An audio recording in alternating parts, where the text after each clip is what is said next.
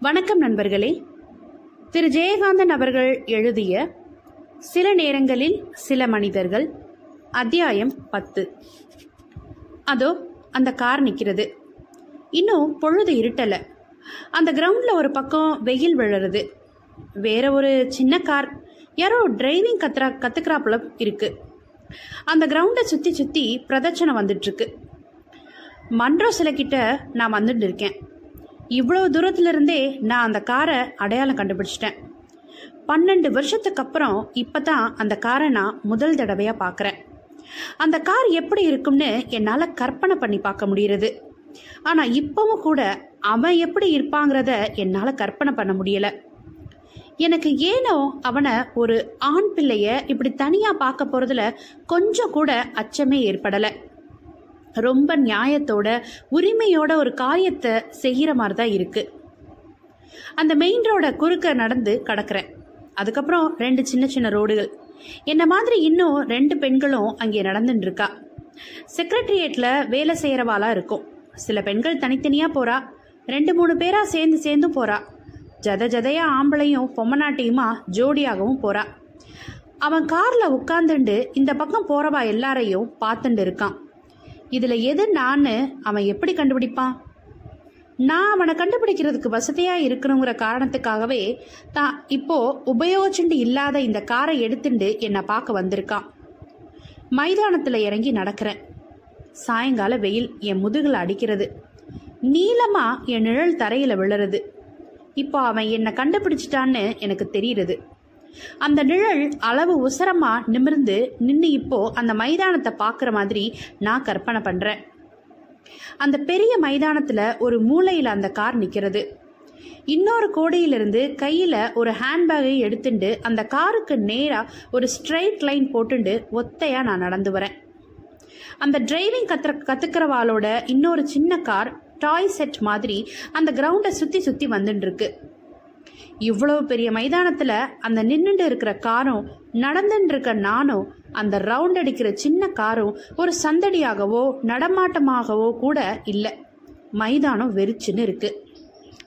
அவன் என்னை கண்டுபிடிச்சிட்டாங்கிறதுக்கு அடையாளமா கார் கதவை திறந்துண்டு கால் ஷூஸால அந்த கதவை தடுத்துண்டு கூலிங் கிளாஸை கழட்டிண்டு என்னை எட்டி பார்க்குறான் எனக்கு இன்னும் அவனை அடையாளம் தெரியலை.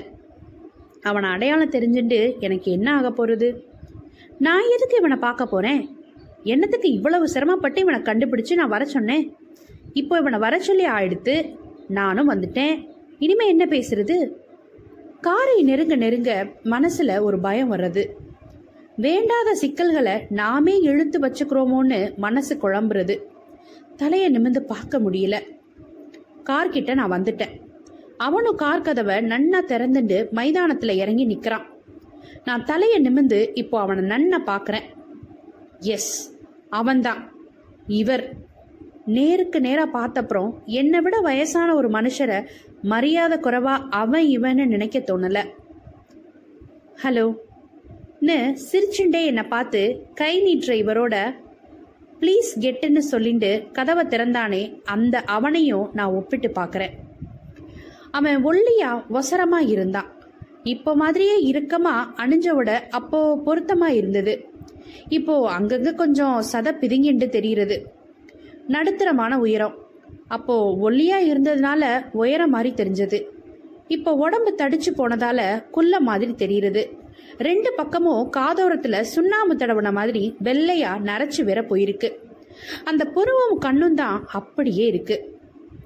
ஹலோன்னு நீட்டின இவர் கைய நானும் லேசா பிடிச்சு ஹலோன்னு சொல்கிறேன் சிகரெட் பிடிச்சு பிடிச்சு ரெண்டு விரலும் செகப்பா கரையேறி பழுத்து போயிருக்கு. அந்த அருவறுப்பினால இவரோட கை குலுக்கினப்புறம் நான் விரலை பிசைஞ்சுக்கிறேன். நன்னா தேய்ச்சு அலம்பணும் போல இருக்கு. மணி அஞ்சராறது இன்னும் இப்படி வெயில் அடிக்கிறதே. கார்ல உட்காந்துட்டு பேசுவோம். இவர் சொன்ன உடனே நான் கார் கதவை திறக்கிறேன். அதுவும் முன்பக்கத்து கதவையே திறக்கிறேன். இவர் அண்ணண்ட பக்கமா கதவை திறந்துண்டு ஸ்டியரிங் முன்னாடி உட்காந்துக்கிறார் நான் கதவை திறந்துட்டு அப்படியே நிற்கிறேன் கெட்டின் அன்னைக்கு சொன்னது மாதிரியே இருக்கு. ரெண்டு பேரும் ரொம்ப நாளையாக பேசாமல் உட்காந்துட்டு இருக்கோம். இவர் சிகரெட்டை புகைச்சுட்டு இருக்கார். நான் டெலிஃபோனில் உனக்கு கல்யாணம் ஆயிடுச்சான்னு கேட்டப்போ நீ என்னத்துக்கு அப்படி சிரிச்ச? நான் தலையை குனிஞ்சுண்டு பதில் சொல்கிறேன் கல்யாணங்கிறது ரொம்ப சந்தோஷமான சமாச்சாரம் இல்லையா? கல்யாணத்தை பற்றி பேசும்போது சிரிக்காம அழுவாளா? என் கல்யாணத்தை பற்றி நீங்களே கேட்கும்போது நான் சிரிக்க மாட்டேனா? நான் என்னமா வேஷம் போடுறேன்? இந்த மாதிரிலாம் கூட எனக்கு பேச வராதே. இவர் எதுக்கு என்னை இப்படி பார்த்துட்டு இருக்கார்? பன்னெண்டு வருஷத்துக்கு முன்ன பேச தெரியாத அஷடா இருந்தேனே. அதை இப்போ நினைச்சுக்கிறாரோ? காலேஜுக்கு போற வயசுல உங்களுக்கு ஒரு பொண்ணு இருக்கிறத நினைச்சா ஆச்சரியமா இருக்கு. திடீர்னு நான் சொல்றேன். உங்களுக்கு எத்தனை குழந்தைகள்? டெலிஃபோன்ல பேசுச்சே. அதுதான் என் மூத்த பெண் மஞ்சு. அவளுக்கு அப்புறம் ரெண்டு பையன். சுபாஷ் ஒருத்தன் பாபு ஒருத்தன். சுபாஷ்க்கு பன்னெண்டு வயசு இருக்கும். அவனுக்கு சின்னவன் பாபு. இவர் பேசுறத பார்த்தா அந்த குழந்தைகள் கிட்ட இருந்து இவர் ரொம்ப விலகி இருக்கிற மனுஷன் மாதிரி தோன்றது. உங்களுக்கு அப்பவே கல்யாணம் ஆகியிருந்ததில்ல? உங்க பெரிய பொண்ணு கூட பிறந்துட்டால? நான் கேட்குறேன் அவர் ஆமாம்னு தலையாட்டுறார். அப்போ இதை பத்தி நீங்க என்கிட்ட ஒண்ணுமே சொல்லவே இல்லையே. அப்படின்னு முனகிக்கிறேன். நம்ம ஒருத்தரை பத்தி ஒருத்தர் தெரிஞ்சுக்கணும்னு கவலைப்படவே இல்லையே அப்போ? அப்படின்னு இங்கிலீஷ்ல சொல்றார். தட் இஸ் குட் நான் மீட் பண்ணவங்களை எல்லாம் பற்றி நான் தெரிஞ்சுக்கிற ஆரம்பிச்சா அதுக்கு முடிவே இருக்காது. ஏதோ ரெண்டு பேர் சந்தோஷம்னா ஒருத்தர் சுமையை ஒருத்தர் தலையில் ஏற்றிக்க கூடாது. அதனால தான் யார் எவர்னு தெரியாமல் யாரையாவது மீட் பண்ணுறதுல ஒரு சந்தோஷம் இருக்கு. வி ஷேர் ஒன்லி ப்ளஷர்ஸ் அவங்க அவங்க கஷ்டங்கள் அவங்க அவங்களோட. யாரோட கஷ்டத்தையும் யாரும் வாங்கிக்க முடியாது. அதனால தான் நான் சந்திக்கிறவங்கள உங்கள் பேர் என்னன்னு கூட கேட்கறதில்ல என்னை பற்றியும் சொல்லிக்கிறதில்ல. அது உங்களுக்கு ரொம்ப சௌகரியம். நீங்க மற்றவாளை பத்தி தெரிஞ்சுக்க வேண்டியது அவசியம் இல்லைன்னு நினைக்கிறேன். ஆனா மற்றவங்களோட பழகுற நீங்க எல்லாருமே உங்க மாதிரி இருக்க மாட்டாங்கிறதையாவது தெரிஞ்சுட்டு இருக்கணுமோ நான் என்ன சொல்றேன்னு இவருக்கு புரியல. புரிஞ்சுட்ட மாதிரி இவர தலையை ஆட்டிக்கிறார். நான் என்ன சொன்னேன்னு உங்களுக்கு புரிஞ்சுதா? அன்னு கேட்குறேன் இல்ல இன்னொரு தடவை சொல்லுன்னு தலையை ஆட்டிண்டே அசராட்டமா சிரிக்கிறார். கொஞ்சம் டல் டைப் தான். அப்போ கொஞ்சம் பிரில்லியன்ட் மாதிரி தோணித்தே பன்னெண்டு வருஷம் யாரையும் எதுவும் ஆக்கும் போல இருக்கு. இப்போ நான் கொஞ்சம் தைரியமாகவே பேசுகிறேன் இந்த காரில் உங்களுக்கும் எனக்கும் ஏற்பட்ட அனுபவம் மாதிரி எத்தனையோ பேரோட உங்களுக்கும் ஏற்பட்டிருக்கும். எங்கள் காலேஜிலேருந்து எத்தனையோ கேர்ள் ஃப்ரெண்ட்ஸ் உங்களுக்கு கிடைச்சிருப்பா. ஒரு தடவை சந்திச்சவாலும் அடிக்கடி சந்திச்சவாலும் எப்போவோ ஒரு தடவை சந் சந்திச்சவாலும் எவ்வளவோ பேர் இருந்திருப்பா. அவால பல பேருக்கு கல்யாணமும் ஆகியிருக்கும். அவளே வந்து உங்ககிட்ட இன்விடேஷன் கொடுத்துருப்பா. நீங்களும் பிரசன்டேஷன் வாங்கிட்டு பெரிய மனுஷரா இருந்து ஆசீர்வாதம் பண்ணிருப்பேன் see how people take things easy இப்படி தலையை குனிஞ்சுண்டு சொல்ல ஆரம்பிச்சவ நன்னா நிமிந்து இவரை பார்த்து கேட்கறச்ச இவர் முகத்துல அசடு வழியிறதே. அதனால தான் உங்களால என்னை கேட்க முடிஞ்சுது. உனக்கு கல்யாணம் ஆயிடுதா குழந்தைகள் எத்தனைன்னு. இப்ப நான் மாமாவை நினைச்சுக்கிறேன். அவர் சொல்லுவாரே அவன் உன்னை நம்ப மாட்டான். காரை நிறுத்தி கையை பிடிச்சி இழுக்கவனோடலாம் போறவளா தானே அவன் உன்னை நினைப்பான்? மாமா சொல்ற மாதிரியே இவர்கிட்ட நான் சொல்றேன். மாமா மாதிரியே. நான் ஒரு பொண்ணுங்கிறத மறந்துட்டு அடக்கம் இல்லாம சொல்றேன். காரை நிறுத்தி கையை பிடிச்சி இழுக்கிறவாளனோடலாம் போறவளா இருந்திருந்தா எனக்கும் இப்போ கல்யாணம் ஆகியிருக்கும் அப்படி போகாமலே இருந்திருந்தாலும் ஆகியிருக்கும். அன்னைக்கு சொன்னேலே இந்த சர்டிபிகேட் எல்லாம் வேண்டாம்னு. இதை ஞாபகப்படுத்துறப்போ ஒன்றும் புரியாம புருவத்தை நெரிச்சுண்டு என்னை பார்க்குறார். சர்டிபிகேட்டா நான் ஒன்றும் சொல்லலையே. இவர் தடுமாறுறத பார்க்குறப்ப எனக்கு சிரிப்பு வர்றது. உங்களுக்கு ஞாபகம் இருக்காது. நம்ம பேசின்ற ஒவ்வொரு வார்த்தையும் நம்ம இருந்த ஒவ்வொரு பொசிஷனும் ஏன்? ஒவ்வொரு அசைவும் எனக்கு ஞாபகம் இருக்கு. நீங்க என் தோலை பிடிச்சு உலுக்கினேன். அப்ப நான் சொன்னேன் எனக்கு பயமா இருக்கு. இதெல்லாம் புதுசா இருக்குன்னு. அப்போ நீங்க கேட்டேல் கன்னத்துல அரைகிற மாதிரி. எதுக்கு இந்த சர்டிபிகேட்லாம்னு ஞாபகம் இருக்கா? இவர் நெத்திய சொரிஞ்சுக்கிறார். ஐ எம் சாரி தொந்தரவா இருக்கா? பன்னெண்டு வருஷத்துக்கு முன்னால ஒரு அருமையான சாயங்கால பொழுது பாழா போனது மாதிரி இன்னைக்கும் ஒரு ஈவினிங் வேஸ்டா போறதேன்னு வருத்தமா இருக்கா மிஸ்டர் பிரபு? வேஸ்டா போறது ஒரு ஈவினிங் மட்டும் இல்லைன்னு சொல்றதுக்காகத்தான் உங்களை கூப்பிட்டேன். நோனோ அப்படிலாம் இல்லை. உன்னோட டெலிஃபோனில் பேசினதுக்கு இப்போ உன்னை சந்திச்சதுக்கும் நான் சந்தோஷப்படுறேன். நான் சந்திச்ச என்னோட காரில் வந்த எத்தனையோ பேரில் நீ ஒருத்தி இல்லைன்னு எனக்கு அப்பவே தெரியும். That is why I felt guilty நான் உன்னை நினைக்கக்கூடாதுன்னே நினைக்காம இருந்தேன். அந்த ஈவினிங்கோட நான் உன்னை மறந்துடுறது நல்லதுன்னு மறந்துட்டேன். நான் உனக்கு ஒரு உண்மையை சொல்லட்டுமா? என் லைஃப்பில் நான் கெடுத்த ஒரே பெண் நீ தான் மற்றவங்க எல்லாம் ஏற்கனவே கெட்டு போனவங்க. சொல்லிவிட்டு சிகரெட்டை பலமாக உறிஞ்சிட்டு புகை விடுறார். புகை காரமோ என்னமோ கண்ணெல்லாம் கலங்குறது. தொண்டையை செருமிக்கிறார். என்னை பார்க்க முடியாமல் வெளியே பார்க்குறார் நானும் இந்த பக்கம் திரும்பிக்கிறேன்.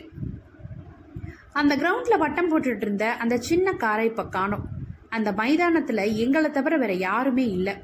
நீல நீளமா விழுந்த சாயங்கால நிழல் எல்லாம் நெருங்கி ஒன்று சேர்ந்து நேரம் கருப்பாயிண்டு வந்தது.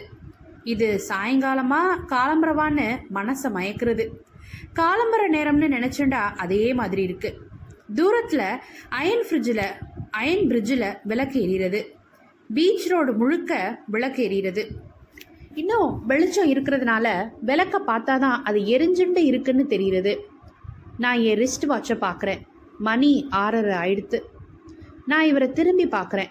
இந்த பக்கம் திரும்பாம அந்த பக்கத்து கதவுல மோவாயை ஊனிண்டு வெளியே பார்த்துட்டு இருக்கார். இல்ல கண்ணை மூடின்னு இருக்கார். நெத்தியில முடி சரிஞ்சு கிடக்கு. அன்னைக்கு மாதிரியே இவரை நான் நன்னா பார்க்குறேன். இப்பவும் கூட. அப்போ மாதிரி இல்லைனாலும் இவர் அழகாத்தான் இருக்கார். அப்போது ஒரு மாதிரி அழகு அப் டு டேட் ஸ்டைல் அப்பவும் அப்படித்தான் இப்பவும் இப்படித்தான். காத்து இந்த பக்கம் திரும்பி அடிக்கிறச்ச லேசா இருந்த சென்ட் வாசனை இப்போ மூக்க தொலைக்கிறது. இவர்கிட்ட இருக்கிற பணத்தை மைனஸ் பண்ணி பார்த்தா அந்த ஆளுக்கு மதிப்பு என்ன இருக்குன்னு நினைக்கிறப்போ எனக்கு ரொம்ப பாவமாக இருக்கு. இந்த உடம்பெல்லாம் உழைக்க கூட முடியாது. இருக்கிற சொத்து கூட இவரா சேர்த்ததா இருக்காது. தன் லைஃப்பில் இவர் கெடுத்த முதல் பெண்ணே நான் தான்னு சொன்னாரே. வாட் அபவுட் ஹிஸ் ஒய்ஃப் தாலி கட்டின்றதுனால அவளை கெடுத்ததா இவர் நினைக்கிற போல இருக்கு. இப்படிப்பட்ட மனுஷனுக்கெல்லாம் தாலி கட்டுண்டு இருக்கிறவ பணப்பெருமையை தவிர வேற என்ன பெருமை கொண்டாடிக்க முடியும்? ஆமா. இவரை எதுக்கு இப்படி வர சொல்லி இதெல்லாம் பேசிட்டு இருக்கேன்னு இன்னமும் எனக்கு புரியல. இதுல புரிய என்ன இருக்கு? இது என்னோட உரிமை. Yes this is my right நான் சிரிச்சிட்டேன் போல இருக்கு. இவர் டக்குன்னு திரும்பி என்னை பார்க்குறார். இந்த பன்னெண்டு வருஷமா என்னையே நினைச்சுக்கிட்டு இருந்த நீ என்னை கண்டுபிடிக்கிறதுக்கு இவ்வளவு காலமாச்சான்னு இவர் கேட்குறச்ச இவர் என்னத்தையும் இல்லாததை கற்பனை பண்ணிக்கிறாருன்னு எனக்கு புரியுது. ஆனால் மாமா சொல்கிற மாதிரி இவர் என் மேலே அவநம்பிக்கை கொண்டுடலனோ எனக்கு புரியுது. என்னுடைய ஒவ்வொரு வார்த்தையையும் அது எவ்வளவு உண்மையோ அதை விட கொஞ்சம் அதிகபட்சமாக இவர் நம்புறாருன்னு எனக்கு தெரியுது. பாவம். இவரை நான் ஏமாத்தப்படாது. நான் சொல்கிறேன் நொனோ அப்படிலாம் இல்லை. ஆறு மாதத்துக்கு முன்னாடி தான் நான் உங்களை நினச்சேன். இந்த ஆறு மாதமாக நான் உங்களை தேடினது தான் உண்மை. அதுக்கு முன்னே நான் உங்களை தேடணும்னு நினைக்கவும் இல்லை தேடவும் இல்லை. இவர் கொஞ்ச நாள் யோசிச்சு கேட்குறார் அதுக்கப்புறம் நீ காலேஜை விட்டு நின்றுட்டேன்னு நினைக்கிறேன். ஏன்னா உன்னை தேடிக்கிட்டு நான் வரலனாலும் அந்த பக்கமாக நான் வேற எதுக்காகவாது வந்தபோது கூட நீ என் கண்ணில் படலை. அமை ரைட் எனக்கு ஏனோ பெருமூச்சு வர்றது. அதுக்கப்புறம் நான் பட்டதெல்லாம் உங்களுக்கு என்ன தெரியும்னு நினைக்கிறேன். நெஞ்சு உலர்ந்து உதடெல்லாம் வறண்டு போகிறது இவரை நான் கடைசியாக பார்த்த நிமிஷத்துலேருந்து இப்போ பார்த்துட்டு இருக்கேனே இந்த நிமிஷம் வரைக்கும் என் வாழ்க்கையில் நடந்தது எல்லாம் இவருக்கு சொல்லி மாளுமான்னு நினைக்கிறச்ச திகைப்பாக இருக்குது ஒரு ஆர்டரே இல்லாமல் ஒரு விஷயத்தை நினைக்கிறதுக்குள்ள இன்னொன்று முளைக்கிறது.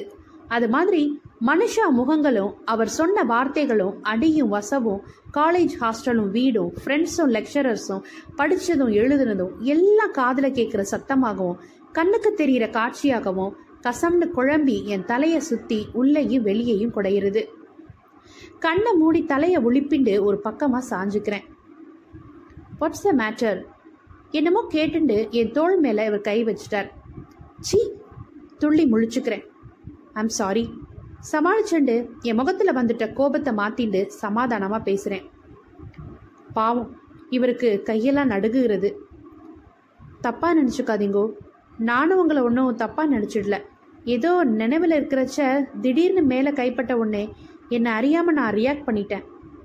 தொண தொணன்னு நானே என்னமோ வளர்றேன். நம்ம வேற எங்கேயாவது போகலாமா இருட்டி போச்சுன்னு பயந்த குரல்ல அவர் கேட்குறார் ஓ எஸ். அப்படியே அயன் பிரிட்ஜ் வழியா பீச் ரோட்டில் போய் மெரினா கேண்டில் காஃபியோ கூல்ட்ரிங்கோ சாப்பிட்லாமா? ஓ எஸ் பன்னெண்டு வருஷத்துக்கு முன்ன இதே மாதிரி ஒரு சாயங்காலம் இதே காரில் அப்போ நான் பின் பின் சீட்டில் உட்காந்துட்டு இருந்தேன். இவரோட இந்த கிரவுண்டுக்குள்ள நுழைஞ்சிட்டு இதே மாதிரி திரும்பி போனதுக்கு அப்புறம் இந்த நிமிஷம் வரைக்கும் நடந்ததெல்லாம் அழிச்சிட்டு இந்த காருக்குள்ளேயே நான் வளர்ந்து முன்பக்கத்து சீட்ல வந்து உட்கார்ந்துட்ட மாதிரி இதுக்கு நடுவுல ஒண்ணுமே நடக்காத மாதிரி நான் கெட்டு போகாத மாதிரி சித்த முன்ன சீன்னு சொன்னப்ப இவர் பதறி போய் விலகினாரே. அது மாதிரி இவரை விளக்கிட்ட மாதிரி எல்லாம் கற்பனை பண்ணிக்கிறேன். கார் போயிட்டு இருக்கு இப்போதான் நான் கவனிக்கிறேன். இந்த காருக்கு மட்டும் ஸ்டியரிங் இடது பக்கம் இருக்கு. மற்ற கார்களுக்கெல்லாம் அப்படி இல்லையே. ஒருவேளை பஸ் ஸ்டாப்ல நிக்கிறவா மேல உரசி மாதிரி கொண்டு நிறுத்தி லிஃப்ட் கொடுக்கறதுக்கு இந்த மாதிரி கார் ரொம்ப வசதியோ என்னவோ? நானா பேச ஆரம்பிக்கிறேன். அதுக்கப்புறம் நான் இந்த ஊரை விட்டே போயிட்டேன். அன்னைக்கு உங்களோட கார்ல வந்தேனே. அதுதான் அந்த காலேஜுக்கு நான் கடைசியா போனது. தெருக்கோடியில ஐ எம் சாரின்னு சொல்லிட்டு என்னை இறக்கி விட்டுட்டு நீங்க போயிட்டே. யாரோ அடிச்சிட்ட மாதிரி நான் அழுதுன்னே போனேன். எங்க அம்மா கிட்ட போய் எல்லாத்தையும் சொல்லிட்டு அழுதேன். ஓ மை குட்னஸ் நாக்க கடிச்சுண்டார். யாருடி? சொல்லுன்னு அம்மா அடிச்சா. நான் யாருன்னு சொல்லுவேன்? அப்புறம் என்னென்னமோ ஆச்சு. அப்புறம் தஞ்சாவூரில் எங்கள் மாமா ஆத்துக்கு போயிட்டேன். திருச்சியிலையும் சிதம்பரத்துலையும் படித்தேன் வேலை கிடச்ச இந்த அஞ்சாறு வருஷமாக இங்கே தான் கல்யாணம் பண்ணிக்க மாட்டேன். எனக்கு கல்யாணம் ஆகாது. அதனால் எனக்கு ஒன்றும் வருத்தம் இல்லை. ரொம்ப சந்தோஷம். ஆனால் கல்யாணமாகாத ஒருத்திக்கு இங்கே மரியாதை இல்லை. கல்யாணமும் இல்லாமல் புருஷ துணையும் இல்லாமல் ஒருத்தி இருக்க முடியுங்கிறத யாரும் நம்ப மாட்டேங்கிறா. இருக்கலாம்னா யாரும் அனுமதிக்க மாட்டேங்கிறா. இதுக்காக நான் போய் இன்னொருத்தனை கல்யாணம் பண்ணிட்டு கெட்டு போக முடியுமா? சொல்லுங்க. இவர் ஒரு தடவை என்னை பக்கவாட்டில் திரும்பி பார்க்குறார்.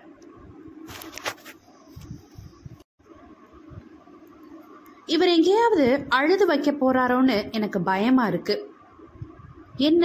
ஒண்ணுமே பேச மாட்டேங்கிறேன் நானே கேட்குறேன் ஒரு தடவை தொண்டையை கணச்சிக்கிறார் உனக்கு தான் பேசுறதுக்கு நிறைய விஷயம் இருக்குது. நானெல்லாம் ஒன்றத்துக்கும் லாய்க்கு இல்லாதவன். குட் ஃபார் நத்திங் நீ என்னமோ படிச்சிருக்கேன்னு சொல்கிறியே அந்த தகுதிக்கெல்லாம் பக்கத்தில் கூட வந்து நிற்க எனக்கு அருகதை இல்லை. இங்கிலீஷ் பேசுகிறேன்னு பார்க்குறியா படித்தது ஹைஸ்கூல் வரைக்கும் தான். ஆனாலும் கான்வென்ட் எஜுகேஷன் என்ன லாபம்? இந்த சுத்தமாக பேசுகிறதுக்கு தமிழையும் முடியல. இங்கிலீஷ்லையும் முடியல. அதனால் பல சமயம் பேசுகிறதுக்கே பயமாக இருக்குன்னு சிரிச்சுண்டே தான் சொல்கிறார் ஆனால் இவர் மனசில் எவ்வளவு தாழ்வு மனப்பான்மையும் வருத்தமும் இருக்குன்னு என்னால் புரிஞ்சுக்க முடியுது இரண்டு பேருமே கொஞ்ச நாளி மௌனம் ஆயிடுறோம் கார் போய் ரெஸ்டாரண்ட்டுக்குள்ளே நுழையிறது. இவர் கேட்குறார் நீ வெஜிடேரியன் தானே? I think you are Brahmin பேச்சை பார்த்தா அப்படிதான் தெரியுது நான் பதில் ஒன்றும் சொல்லலை. கார் போய் நிற்கிறது ஒரு வெயிட்டர் வரான். இவருக்கு சலாம் வைக்கிறான். இவரை தெரியும் போல இருக்கு. அடிக்கடி இங்கே வருவாரோ? என்ன சாப்பிட்ற? பிஸ்கட்ஸ் அண்ட் டீ டீ மட்டும். ஓகே டீ மட்டும் கொண்டு வா. அவன் போனப்புறம் என்னை வெளிச்சத்தில் நன்னா பார்க்குறார் உன்னை பார்த்ததுல எனக்கு ஒரு பக்கம் சந்தோஷமாகவும் இருக்குது வருத்தமாகவும் இருக்குதுன்னு சொல்லிட்டு கொஞ்ச நேரம் எதையோ யோசிக்கிறார். அப்புறம் இங்கிலீஷில் சொல்கிறார் எதுவோ விளையாட்டுத்தனமான ஒரு விபத்து மாதிரி நடந்துட்டதை மறந்துட்டு இருக்கணும் நீ. அதுக்காக வாழ்க்கையே வீணாக்கிக்கிறதா? One should take things easy in life எனக்காக இவர் ரொம்பவும் நிஜமாகவே பரிதாபப்படுறாருன்னு தோணுது. யூனோ நான் உன்னை பார்க்க வரேன்னு சொன்னேனே அப்போ நான் நினச்சது உனக்கு கல்யாணம் ஆகியிருக்கும் ரெண்டு மூணு குழந்தைங்க கூட இருக்கும் ஏதோ நீ ஒரு ஃப்ரெண்ட் என்கிற முறையில் என்கிட்ட ஏதாச்சும் உதவி கேட்குறியோ இல்லைன்னா ஜஸ்ட் ஃபார் அன் அக்வென்டன்ஸ்க்கு ஃபோன் பண்ணுறியோன்னு தான் நான் நினச்சிக்கிட்டேன். ஓ கல்யாணமும் பண்ணிட்டு அதுக்கப்புறமும் இந்த மாதிரி உங்களை கூப்பிட்டு சந்திக்கிற பெண்களும் இருக்காளோ? நான் நக்கலாக கேட்குறேன் இந்த உலகத்தில் இல்லாதது எது? ஆனால் உன்ன மாதிரி வாழ்க்கையை வேஸ்ட் பண்ணிட்டு இருக்கிற பொண்ணு எனக்கு தெரிஞ்சவரை நீ ஒருத்தி தான் இவர் பேசிட்டு இருக்க போதே நான் குறுக்க கேட்குறேன் அது எப்படி முடியும்? என் மனசாட்சியை ஒரு பக்கம் விடுங்கோ. இந்த மாதிரி கெட்டு போனவன்னு பகிரங்கம் ஆயிட்டப்புறம் ஒரு பெண்ணை கல்யாணம் பண்ணிக்க யார் முன் வருவா? வாட் ஆர் யூ டாக்கிங் கெட்டு போறது கெட்டு போறதுன்னு? I can say many cases ஒருத்தனோட வாழ்ந்து டைவர்ஸ் பண்ணிக்கிட்டு இந்த காலத்துல வேற ஒருத்தனை கல்யாணம் பண்ணிக்கிறவங்க எல்லாம் இருக்காங்க. நீ கெட்டு போனதை கூட நின்றுக்கிட்டு பார்த்தாங்களா எல்லாம்? நான் உன்னை சந்திச்சதுக்கு ஒரு பலன் இருக்கணும் சீக்கிரம். அது என்னன்னு சொல்லு. வெயிட்டர் டீ கொண்டு வரான். இவர் கப்பன் சாசரை வாங்கி என் கையில கொடுக்கிறார். இவரும் ஒன்று எடுத்துக்கிறார். வெயிட்டர் போகிறான் டீயை உறிஞ்சுட்டே சொல்கிறார் உனக்கு கல்யாணம் செய்து வச்சு பார்க்கணும் எனக்கு.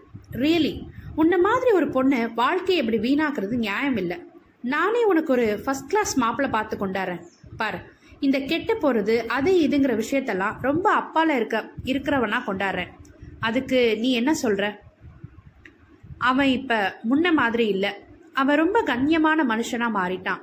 ஆமா அவன் ஒரு கனவான்னு ஆர்கேவி இவரை பத்தி சொன்னாரே அதை இப்ப நான் நினைச்சுக்கிறேன்.